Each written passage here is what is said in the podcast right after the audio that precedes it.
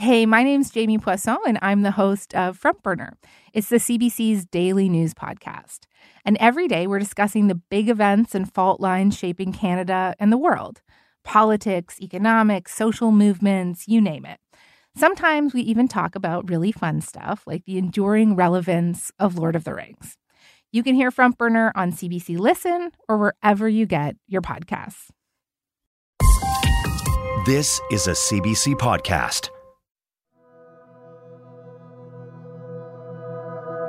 We saw some real rawness come out on social media, and um, it was amongst people within our communities. And my heart hurt over that. The fighting and the divisiveness that was occurring, and and uh, you know being played out there in such a public way, and feelings were so raw and that happens you know to all of us and in particular you know when we're younger and when we're closer to situations as as we're trying to um, deal with things and that just really hurt me because i see people that i know know each other and you know who are in opposition on this like really black or white opposition. And so i started making some posts that were really about trying to encourage people to be kind and compassionate. At the end of the day we still have each other and we need to have each other. That's Lori Campbell speaking as a community leader and as an auntie. It's in response to the reaction over the revelations made about Buffy Sainte-Marie. The CBC's Fifth Estate cast doubts about the iconic musician's Indigenous identity. The report was a bombshell, and it hit the Indigenous community hard. Feelings were going to be hurt and trust was going to be broken and people were going to start choosing sides. It felt quite painful. It felt like all of us were implicated in this deception. You're triggered. There's, you know, our traumas, our histories of generations of being lied to and manipulated, and it, it hurt. A month later, and we're still sorting out those difficult feelings. But those with connections to Indigenous communities say the way through is to listen to one another because we're stronger together.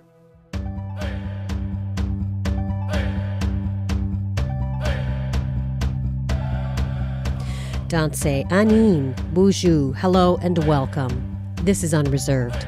I'm Rosanna Deerchild we all had our time to share and say what we had to say. And I think that's part of the healing process. No matter which side of the fence we sit on, we can't just all feel the same about it. And we should be able to share with each other in a healthy way like family. Shaneen Robinson Desjarlais is the Indigenous Music Development Coordinator at Manitoba Music. In her industry, Indigenous music makers are coming together to talk about the pain and the solutions to the pretendian problem in the music world.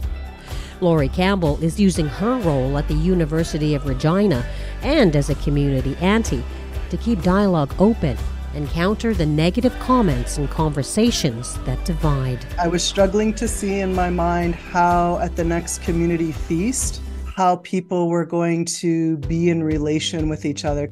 And Michelle Cyca is a journalist who has been part of identity investigations in the past but now says she is increasingly uncomfortable with the way the media and the world delivers and digests pretendian investigations while ignoring the bigger issues. You know, I just hope that people don't lose interest once there's no longer sort of a famous figure at the center of it, that they stay engaged with these issues, that they, you know, do the tougher work of learning what Indigenous identity and citizenship really mean. Today, we make space for grief to mourn what Buffy meant in the Indigenous community, to learn why stories like this do so much harm, and find out where the Indigenous led solutions lie to find our way forward. A month has passed since the investigation into Buffy Sainte-Marie rocked the Indigenous community. In the end, the report labeled her a pretendian. That term is used to describe people whose claims of Indigenous identity have been found false or built on distant family lineage. The fifth published on Friday, October 27th. But Indigenous people were already talking about it. That's because three days earlier, an Anishinaabe writer and documentary filmmaker with knowledge of the investigation sent a tweet out into the world. In it, he said, There just may be a cosmic shift in the Indigenous universe. According to rumor, CBC's Fifth Estate will be taking a close look at Buffy Sainte-Marie's Indigenous ancestry. If true, black will be white, up will be down. That tweet was the start of an uproar within the Indigenous community. Many struggled to find the words to express just how hard this all is. One of the voices that would rise above the rumble was Lori Campbell's. She wrote an article outlining the harm the report and the revelations have had. Lori is the Associate Vice President of Indigenous Engagement at the University of Regina. She is Nehiyawak Métis, a member of Montreal Lake Cree Nation, and a 60s scoop survivor. Lori, welcome back to Unreserved. Thank you, Rosanna, for having me on. Now, um, I'd like you to take us a bit into a uh, timeline, starting when you first heard the news. You know, like many of us, you had your first inkling of what was coming on the Tuesday before the Fifth Estate story. Tell me about the moment you read that tweet from Drew Hayden Taylor. You know, I, am not really on uh, X much anymore, but uh, probably like you, like my all of a sudden I was just flooded with messages because people saw it I uh, didn't know exactly what was coming. I, I, felt a bit like the tweet also was um, already sort of instigating some divisiveness, like with the black will be white, up will be down. It wasn't, there was no shade of gray in there um, for coming together. And just by the bombardment of messages about this tweet that had gone out, um, I just knew it was going to hit hard and uh, that feelings were going to be hurt and um, trust was going to be broken um, and people were going to start choosing sides. And that just really concerned me because we're small like we're a small community and we need to stay together. There's enough sort of out there in the world that works against us so we need to have each other. Let's add some context to that because uh, you know non-indigenous people other countries may not quite understand why this is such a big deal for Indigenous people. What did Buffy mean to to the community? you know even to me personally you know in my home office i have um, a copy uh, like an original copy of she was on the cover of the winnipeg free press magazine in the 60s i have it like framed and in my in my house. Um, i remember her as a child uh, on sesame street and as a 60 scoop survivor i was you know living at that time with a non-indigenous family in rural saskatchewan. We never saw ourselves represented and i just remember like oh, you know who is this uh, indigenous woman on sesame street? And and it was so inspiring to to see myself represented. And i bought like the stamp collection for like all my nibblings and sent them out you know when it came out. And so personally i you know went through uh, challenges of like is the support or, or the conditions that made me feel inspired by her are those neg- negative now? Like do they go away? I've come to the conclusion that they don't you know? 10 year old me that was inspired i'm still inspired. That still led and contributed to where i am today but um, I knew here in the community because uh, there's familial relationships with uh, Buffy Sainte-Marie that I didn't think that would quite be understood by the broader public, uh, what those familial relationships mean. And uh, just felt that it was going to be really difficult. Yeah, yeah. And in the bigger uh, frame, she's done so many things, accomplished so many um, milestones and has uh, contributed to the Indigenous community in, in many ways. So, having that questioned, of course, would, was really harmful and devastating to yeah. the community. I'm going to use the word devastating because I was devastated. Yeah. I was absolutely crushed, heartbroken by by the revelations. Right, and and we have so few again people like of that stature to look up to right? Like in the music industry and in, in the arts industry um, in leadership even that have made it to those mainstream highest levels national international. And so you know a younger version of me uh, when I was still struggling with my own identity, right, and being 60 scoop and coming back to it in my early 20s and reconnecting, like I might have felt like, well, okay, to be successful as an Indigenous person, you actually have to be non Indigenous, pretending to be Indigenous. And therefore what's the point uh, in trying and and i can see where a 20 year old me really would have felt really overwhelmed and devastated in that way and really struggled. You know a 51 year old me um, had those sort of same thoughts and ideas but you know i'm able to work through it maybe a little bit more quicker. And i, I drew on aunties around me to have conversations um, while at the same time anteing as, as i call it for uh, those who were uh, struggling and, and uh, messaging me about mm, it. Of course, um, and we do want to get into what that means uh, in in the Indigenous worldview. But in terms of your work at the University of Regina, how significant was Buffy uh, to that work? Yeah, well, I mean, you know, again, we're like in, in the province that uh, Buffy has familial ties in uh, through traditional adoption. And she's been at our university several times and at First Nations University just across the way. You know, our university is, you know, also one of the universities that's provided an honorary doctorate to Buffy Sainte-Marie uh, among numerous universities across the country. And so we do have some considerations to take from an institutional perspective.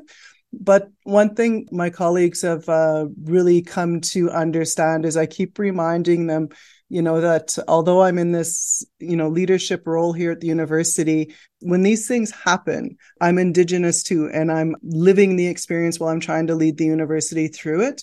And so sometimes institutions and my colleagues, I think we don't give maybe as quick a response as the public wants because we need a moment to process as Indigenous people you know sometimes i'll i'll take care of a community phone call ahead of an institutional one because you know that's where i'm needed in moments like this mm-hmm. and who did you turn to as you as you began to sort through this this mess you know, some of our senior uh, Indigenous um, matriarchs in the community, but uh, I, w- I was lucky enough that my Auntie Maria was also coming through town, Maria Campbell, on the Thursday, and, and uh, we'd gone up for dinner and had a brief conversation. And you know and and like great wonderful aunties do they they uh, provide some thoughts and some guidance but they you know they never give you a concrete answer you know and so i certainly never got a yes this is true no it's not true it was more of a conversation about how to work through it and come to a you know an understanding and how to be available for for others mm. you know and, and to help others through this mm. of course maria campbell being the the métis matriarch author, knowledge holder of of um, Métis culture and and um, history. What is the role of auntie in, in particular in times like this? You know, aunties are you know those people that we turn to I, I i love my aunties dearly and they love me dearly some of them i'm a little terrified of as well but it's in a kind loving way and uh, the ones that i turn to the most are the ones who are the ones who will also tell me if I'm off track and to smarten up in a kind and loving way. And i and i just i think that's just really important and it's been really helpful for me in my life and i feel really grateful to have had uh, and to continue to have so many aunties. And of course they're not necessarily like even by blood you know auntie maria is, is by blood but there's other people who have played that role and continue to play that role in my life. And then there's uh, you know the nibblings the the nieces nephews nibblings uh, others in my life that are younger than me that uh, also call me auntie and mm. and uh, that's very cool i think. It is very cool. Um, now you had also said that you, you were being antied and then by the end of the week you were anteing let's unpack that a little bit more the because a lot of this uh, happened online in real time reaction the response um, the posting in terms of taking sides, in terms of black and white, up is down. How did this social media uproar affect the Indigenous community? People were turning on each other, and I mm-hmm. couldn't, I was struggling to see in my mind how at the next community feast or community event, how people were going to be in relation with each other because some really raw angry, hurt uh, thoughts were put out there in a way in ways that were really oppositional. And I just keep thinking like we're a small community, and many of our communities are small, even our urban communities in large centers. So when there's an event, when there's something that we come together for, like everybody's there. And um, I started to think about like how can we as you know being an auntie is like i said it's a privilege but it's also a responsibility. And so what role can i play in ensuring that uh, you know at coming up events even in, in particular that i'm that i'm there that i'm um, trying to help uh, keep those relationships together to keep those uh, younger ones together and and not to let this divide and and put big gaps between us? Absolutely um, the fifth estate investigation was published on the friday um, which meant we all headed into our weekend grappling with this fallout. Tell me about your trip to, to Rona. I understand there's a moment that really stood out for you.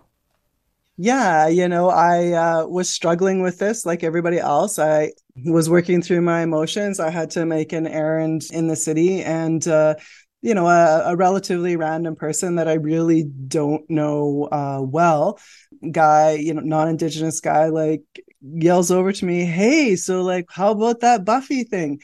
And my partner was there and so she you know sort of took over the conversation and i just kind of walked away. But you know when i got in the car I, I just i felt like we have things to work through as indigenous peoples and i just felt like that was just like really inappropriate i said you know the only thing i want to hear from white people right now is like a message saying like hey, we've heard this news. I hope you're doing okay. I'm thinking of you. And to be honest, I got many texts and messages from white friends who just literally said something like that. Mm-hmm. And uh, that's all I needed for them right now. And, uh, you know, the rest of it was, you know, just me working through within Indigenous community and within my peer group and aunties and, and those around me. But um, yeah, it was just, a, it was just a little shocking and a little intrusive and, and uh, insensitive and harmful really in in the way uh in similar ways that the whole release of the story was mm-hmm. now within days of the fifth estate investigation um you wrote you also wrote an article so you took it out of social media you took it out of conversations with indigenous people privately and you wrote an article for the conversation tell me what what you said in that article when i was asked to write the article i said you know it may not be the article that you're looking for, but if I'm going to write an article, this is what it's going to be on. You know, and so I spoke with them and they supported me to write what I felt was important and what I wanted to get out there, which um, I appreciate as an Indigenous person, right? I was writing it for Indigenous people uh, directly and indirectly. And I just wanted to draw attention to some pieces that were left out of the Fifth Estate uh, report. Uh, one, really an understanding of what traditional adoption is versus having, you know, being biological Indigenous. And, you know, I had been out with my aunties, some of my aunties from my birth family uh, on the Sunday evening and my cousins and i said you know like i would assume maybe i'm wrong but i would assume you know we've been in relationship for nearly 30 years now if I were to find out tomorrow that I was actually wrong and mistaken and I wasn't Indigenous, I would assume that we would still be in an auntie niece relationship because we've been in relationship like that for 30 years. And and you know, and they said, well, yes, of course. You know, so my biology has no change even if i found out you know i wasn't actually their niece but was still indigenous that still wouldn't change that relationship and so that was one thing that i wanted to try and shed some light on in uh, the broader community. Uh, and then the other thing was really, you know, my work is around reconciliation, uh, the calls to action, and and uh, moving organizations and institutions forward and holding them accountable. And I just really felt like the way the CBC went about releasing this information was more about the sensationalization having a big startling effect on the public and i'm not sure if they felt like they were going to be like yeah great job everybody was going to be cheering for them but that's kind of what it felt like to me. But what they didn't do in my mind was take into consideration the sensationalization over it versus a negative impact it would have on indigenous peoples. I'm not saying this story shouldn't be out there um, or even that cbc couldn't have done it, but uh, the care and attention to the impact that it had did not meet in my mind you know the calls to action that spoke about you know accountability and responsibility by media. Mm-hmm.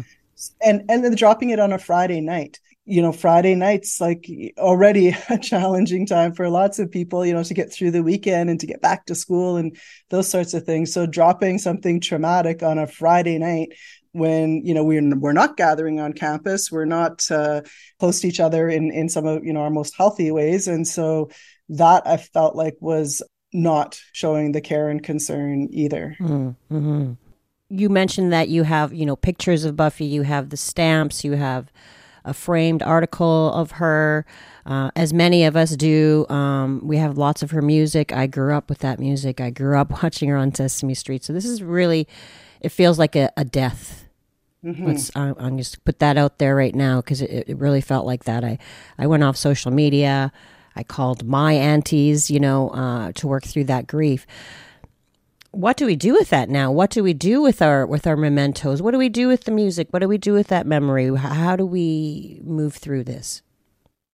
For me, I have not come to the place of removing items from my home office where I have them displayed.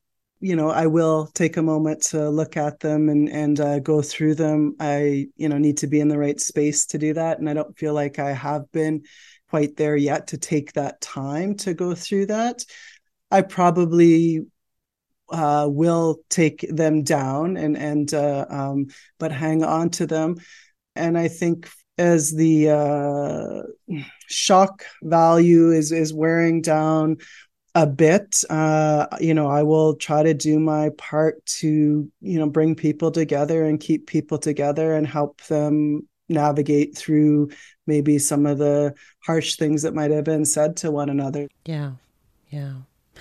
Um, lots of reaction as we've been we've been discussing, uh, continuing to to fall, to roll out, to to reverberate through our communities.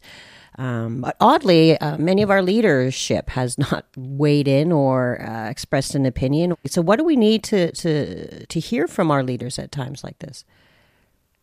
Uh, well, first and foremost, I would, you know, I would like to be hearing, uh, you know, more of our leaders speak out about uh, just our communities coming together mm-hmm. to support one another through this. Just recognizing, you know, that all the feelings are valid, and uh, you know, not allow in that divisiveness that is, it's not our, it's not our way, right? You know, part of seeing some of this rawness expressed and playing out on social media, part of the hurt is, is that you know it comes under this gaze of settlers watching you know this play out in real time. And uh, yeah i just wish that wasn't happening. Mm. me too. But uh, unfortunately or fortunately i guess depending on how you think about it uh, these stories will continue to be reported about you know so-called pretendians. What do you think the responsibility is for media as they go forward with this? You know i'm not I don't know. It's made me question whether, you know, media is really like the place to do that. Like from a financial perspective, if a CBC had this much money to invest on Indigenous issues, I don't know that this is where I would have chosen that to go.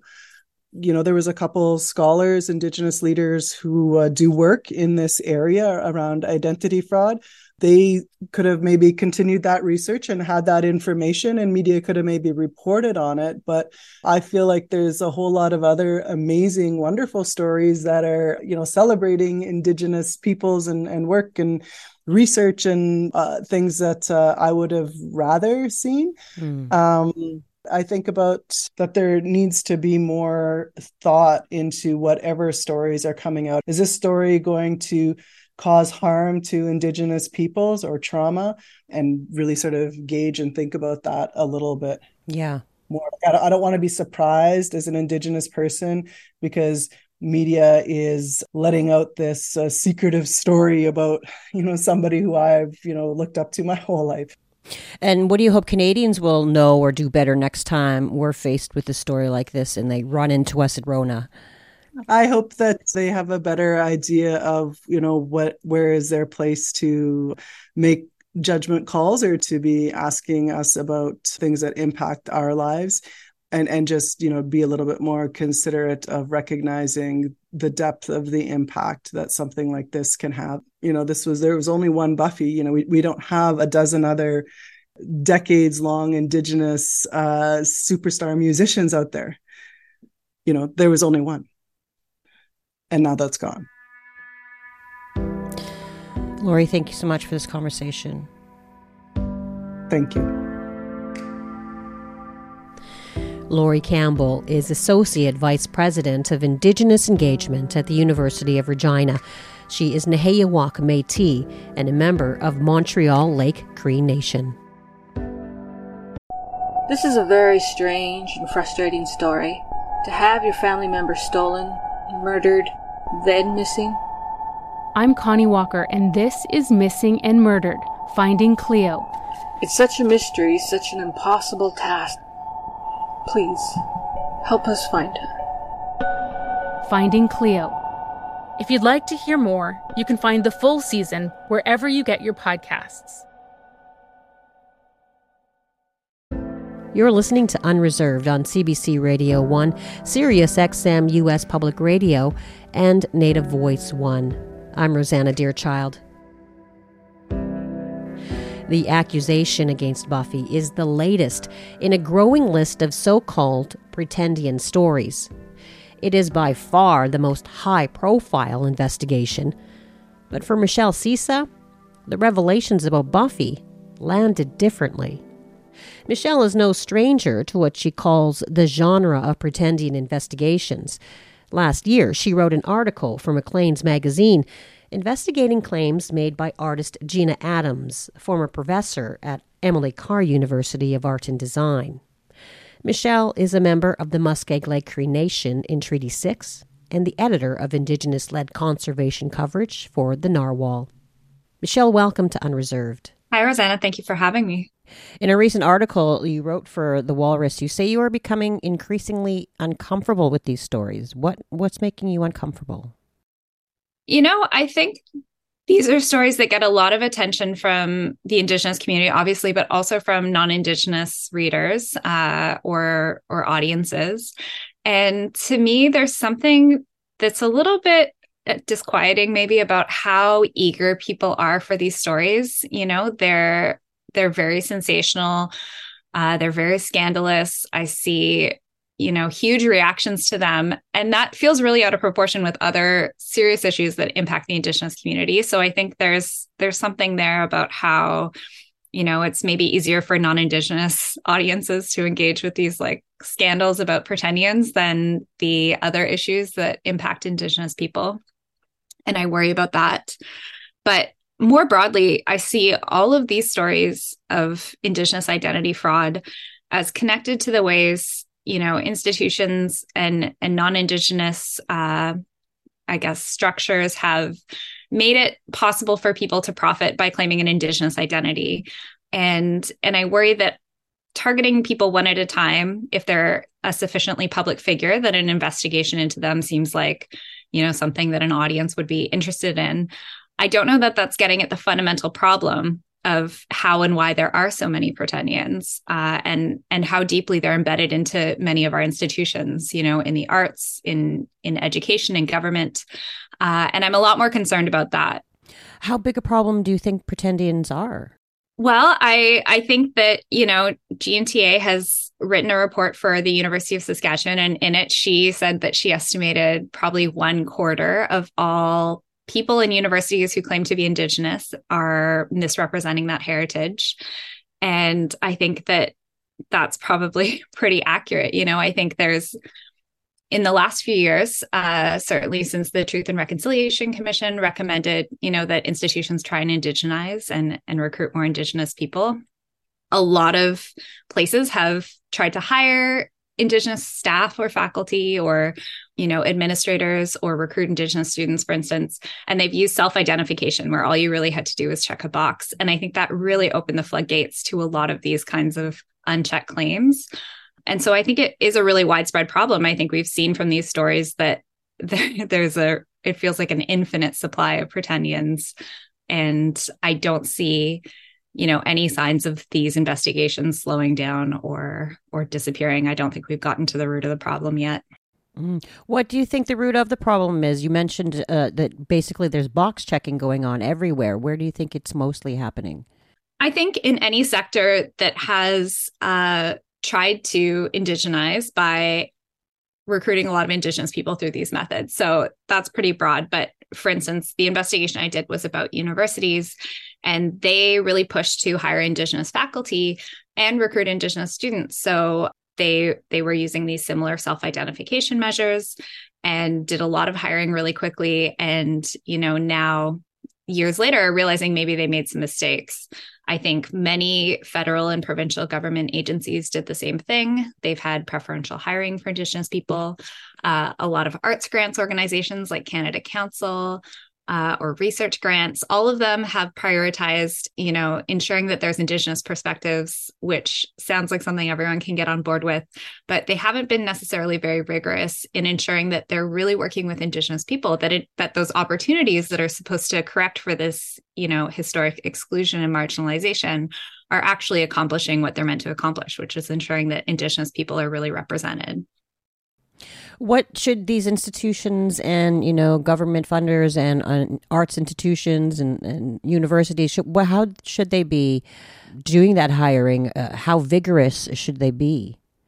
I think you know five years ago it would have been reasonable to assume that this was like a a negligible problem, and it would be really reasonable if people you know who are in charge of this hiring or or awarding these opportunities were taking people on faith. But now i think it's it's impossible to ignore the fact that this is a problem everywhere. And so that should go through the community that this indigenous person supposed to be from. They should be talking to first nations. They should be you know making sure people have the community connections they've claimed. And i you know i don't want to say that should be led necessarily by the institutions themselves and i don't, i don't necessarily want to see a process where people have to just show a status card which is another federally regulated tool and not necessarily something that's always coming from the indigenous community itself. But I think that the Indigenous communities need to be a part of these conversations. You know, I think this has happened in part because Indigenous identity has become something that isn't really situated in community. It's it's a checkbox by a, a settler institution that's kind of decontextualized, that's separated from the relationships that make Indigenous identity meaningful and by by separating it out like that um, by turning it into a kind of credential or a qualification for an opportunity it's lost a lot of meaning. What does indigenous identity mean? What does citizenship in a first nation mean? And i would say that if you don't know how to answer those questions if you don't know how to talk about indigenous identity maybe you're not really the person who should be deciding who gets these opportunities um, what would that look like in, in, in a practical sense? You know, if I go into a university, what should, what kinds of things should I have to produce or prove that I that I'm a Cree person from O-Pipon-Na-Piwin Cree Nation? I mean, I think the you know, the most simple thing would be to produce something that that shows you have those connections. So, I mean, I do have a status card, but I know not everybody does. So, it could also be, you know, contacting someone who is a member of that nation or who has a relationship there to demonstrate that you have the connections you've claimed. And I think being honest about what those are, you know, if you're not a member, if you have ancestry, but you're a non status person, being honest about that or just ensuring that people are being truthful, I guess, about the strength of their connections. Like we've also seen in recent years, a lot of people claiming to be Métis on the basis of a really distant connection that doesn't reflect, you know, the Métis nation's uh, definition or homelands. And and so I think there has to be sort of clarity about what community people are claiming to come from and what that connection really means. Mm-hmm, mm-hmm. Um, one community that uh, has been really harmed um, by this that that I've been seeing is the '60s scoop um, generations, mm-hmm. because that was that was a story that she had claimed. Um, what about them? How do we bring them into the circle and make sure they're not being excluded by this? Yeah, of course. I mean, I think that's, you know, that's one of the greatest harms of these frauds is there are a lot of people who have been separated from their communities through the 60s scoop, through adoption, through, you know, the really harmful ongoing process of removing children from homes that we see through the foster care system. I think that this verification has to take place when we're talking about an opportunity, you know, something that is specifically for Indigenous people but in Indigenous spaces where people are trying to learn and reconnect, I see that work as beginning with the community. You know, I think most people are trying to reconnect with their family and with their nations. and I think where we see a lot of the harm is when when somebody is sort of moving past that community connection or that family connection straight to the opportunity so they they try and take something for an indigenous person before they even understand who they are and where they come from but i think that there does need to be awareness that a lot of indigenous survivors of the 60s scoop are are grappling with the the pain that buffy claimed that she experienced which is that they've they've been separated from their families that they may not know who they are where they come from. And there needs to be i think a lot of empathy and acceptance of of those people on their journey as they you know as they move through that so we certainly have you know some ideas in terms of how we move forward and make sure that these opportunities are actually going to the people that they are meant for but how do we get that those ideas make them reality, how who's responsible for holding these institutions to account? Is it the institution? Is it indigenous people? Is it government? Is it law? I would hope some combination of all of those. I mean, I think, you know, it's a big burden on the Indigenous community, which is a small community in the grand uh, scheme of of Canada's much larger non-indigenous population to to be holding all these institutions accountable to be the ones who are always bringing these stories forward. I mean, I think when we look at stories of pretendians, often the concerns were raised by indigenous people. And um, I often think of Darryl Leroux, who says, you know, this isn't an Indigenous problem, it's a non Indigenous problem. It comes from the non Indigenous community making these false claims. And so it can't be something just for us to sort out for non Indigenous people, right? Like non Indigenous mm-hmm. people should be if they see you know a family member suddenly making one of these claims like i hope they're calling them in it can happen on that level but on a bigger level you know if if we're talking about a public institution spending public funds that have been designated for indigenous people and they're not using those funds appropriately if they're permitting fraud to happen in that system that is a serious problem they need to be addressing it the way i hope they would address any other kind of fraud you know if someone were practicing as a doctor and they hadn't gone to medical school, we would expect the medical profession to take that really seriously. Governments and other public institutions need to be ensuring that there's there's rigor and and accountability in the systems that they've set up. And then I think, you know, non-indigenous people need to learn a little bit about our identities and who we are and how our how our nations work. I think there's a real discomfort sometimes among non-indigenous people who don't want to ask too many questions, you know, who who don't really know the difference between, for instance, what it means to be Métis versus a mixed race, you know, Cree and settler person. They're not very comfortable. They're not very informed. And I think in that uncertainty and in that doubt and in that hesitation to to learn is where a lot of this fraud flourishes because people just aren't literate. They're not informed about our histories or our contemporary reality. And so there is, you know, a lot of opportunity to exploit that ignorance. In your Maclean's article, you had uh, written some people still prefer a fake Indian to a real one. What did you mean by that? I think that real Indians can be very inconvenient for settler institutions. You know, I think that there's a there's a real conflict often between what's best for Indigenous nations and what's best for Canada as a settler state. We see that in conflicts um, like Wet'suwet'en. We see it in Fairy Creek here in BC. And we often see it when Indigenous people's politics or realities are uncomfortable for these institutions to deal with. Um, you know, it's not enough just to hire an Indigenous person and hope that that solves the problem of racism or discrimination. And what I think we can see sometimes is, you know, a white person pretending to be Indigenous.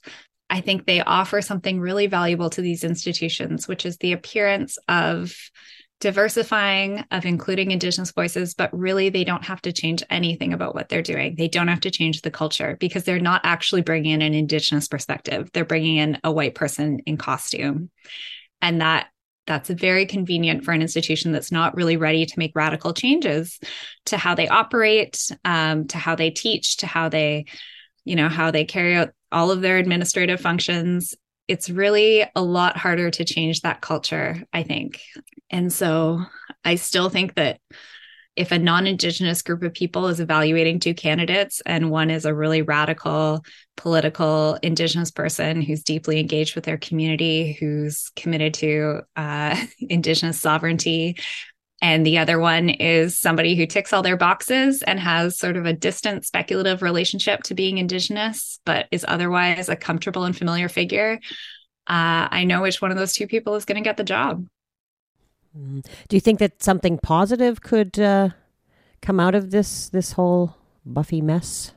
Oh, I think so. I mean, I I think you know any any story like this that does draw attention to the problem of indigenous identity fraud is ultimately something that I hope can bring people to thinking about those bigger issues.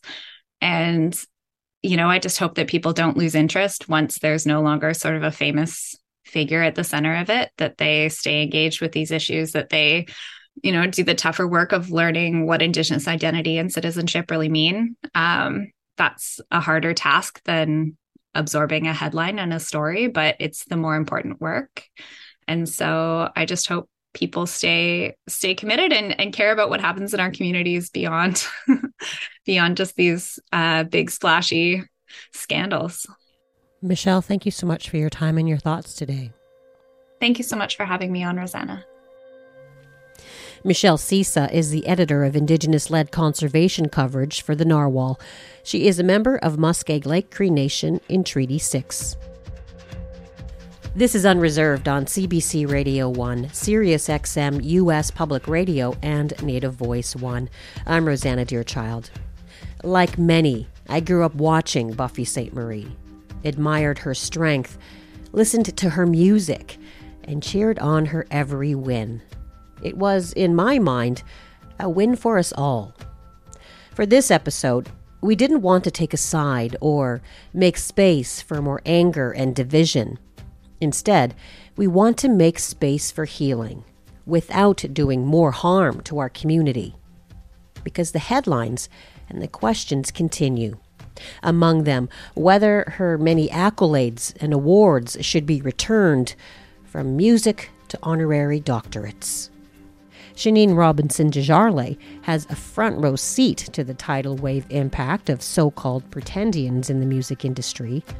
She's a Cree and Gitxsan mother, wife, music lover, and former journalist. And she's the Indigenous Music Development Coordinator at Manitoba Music, a nonprofit organization that promotes, supports, and advocates for music in this province. Shaneen, welcome to Unreserved. Tansi Rosanna, my dear friend, how are you? I'm well. How are you? Good. Shaneen, what was the moment you realized just how much the investigation into Buffy was going to hit musicians? Well, I think I got wind of something forthcoming a few days before.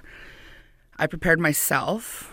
I talked with my coworkers and management at Manitoba Music. I said, I think something's coming. I don't know exactly how that's going to look, but we need to be prepared. And then I went to my parents' home actually to visit for dinner. They didn't know anything was going on. And I told my mom and dad, who are elders, and my dad, who knows Buffy very well. And I said, Something's coming up in the next couple of days. I just want you to be prepared in case it's some bad news.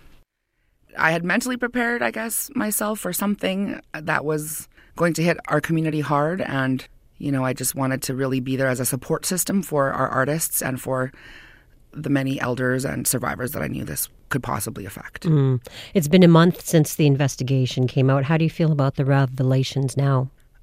Well, it took a few days. I was thankful at the time when the the actual story was aired. I was actually in Steinbach Manitoba, a partnership that we do with our organization and the Manitoba Arts Network. So I was there with my good friend and colleague Ron DeHead, and one of our artists from out east, um, Adrian Sutherland, was there as one of the showcasing artists. We had JC Campbell, who actually lives in that community, come out one evening, and some emerging Indigenous artists as well. So I went back to my room on a break and I watched it, and I was like, wow, it takes a lot to absorb that kind of information. You don't know what to think.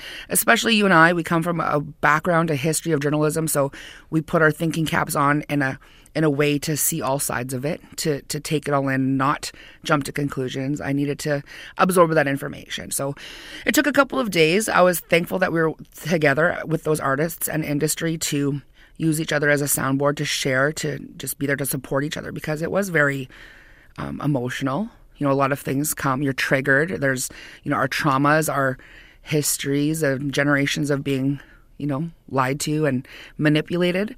And it, it hurt, you know, and that's that's how I felt. I felt confused. I felt angry. I felt hurt. I felt, you know, a lot of a number of emotions for me personally.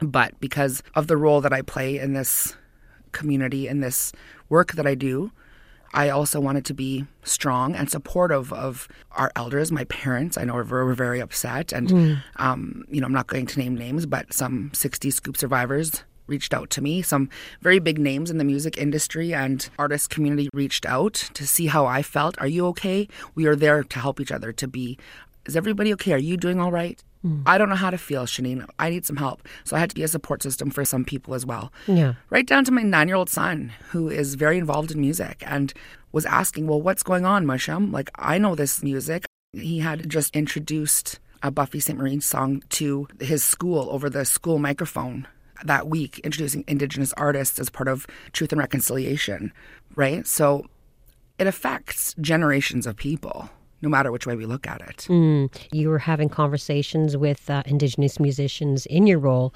at Manitoba Music. What kind of conversations have you been having with them? What I've found so far is that it's very respectful, very healthy, and very supportive.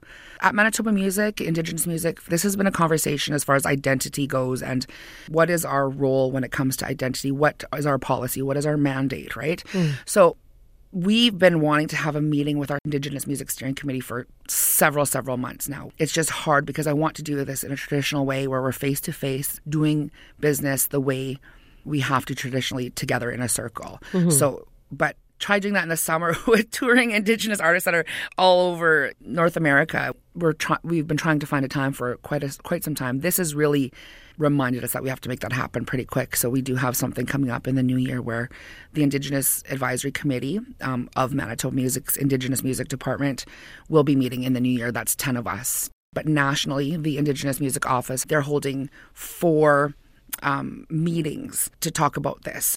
And I sat in on one the other day, and it was very very well done, very respectful, and so many various opinions, so many different nations, so many different protocols from across this country. And we all had our time to share and say what we had to say. And I think that's part of the healing process. No matter which side of the fence we sit on, we can't just all feel the same about it. And we should be able to share with each other in a healthy way, like family. Mm-hmm. Without uh, breaking any confidences, what are some of the things that you heard from from that circle? Um, anger, pain, hurt. Um, there's some that want to have accolades taken back or given back. Um, there's other points of view where they're you know want DNA tests. Other people that are saying that's not our way as traditional people. So there's so many different various opinions that we're seeing all across the country that I've been reading, that I've been hearing, that I've been um, chatting with with many artists. Yeah. How do you think we should have this conversation? It's a really tough conversation. We've seen online the the anger and the hurt and uh, the division that this this issue has. Uh, has caused. So, how, in your role as auntie of Manitoba music and in the Indigenous music scene, are going to guide people through that? Well, I just think that we need, to, like any other kind of trauma that we've faced as Indigenous people, is that we need to be given time, we need to be given space. And I think the media plays a role in that too, not to, you know, pick at it. Like, I need an answer now. I need a clip. I need to tell the story. Like, I wasn't ready to talk about it until I decided I wanted to talk to you about it. Some are angry, some are going to lash out, some are upset and want to cry about it and just need space. And, you know, Natanis Piapot, we both know, is Buffy's niece, who's one of my dear friends and sisters that we worked together for many years at APTN. I know that she's facing a lot of lateral violence because of her standing beside her auntie, and that's her choice. She should not be ridiculed and um, abused by our people because of that choice she has. She has that right as an Indigenous woman to stand with who she wants to as family.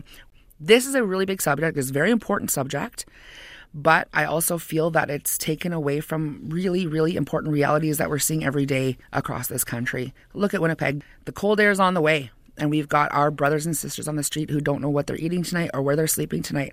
We have daily overdoses from drugs in this city and across the country. And we have children being taken every day. You know, we some of us as mothers don't even know how we're going to feed our kids next week because we're not making enough. Some of my friends don't make enough money, even though they're working mothers. There's big, major issues. But people need to be respectful of each other's differences and differences of opinion and just love each other either way because, like I said, this is taking a lot of attention and time and energy away from things that actually matter that we actually have control over. Mm-hmm. Let's turn the conversation to to what you can do uh, in your role as part of the Indigenous Steering Committee.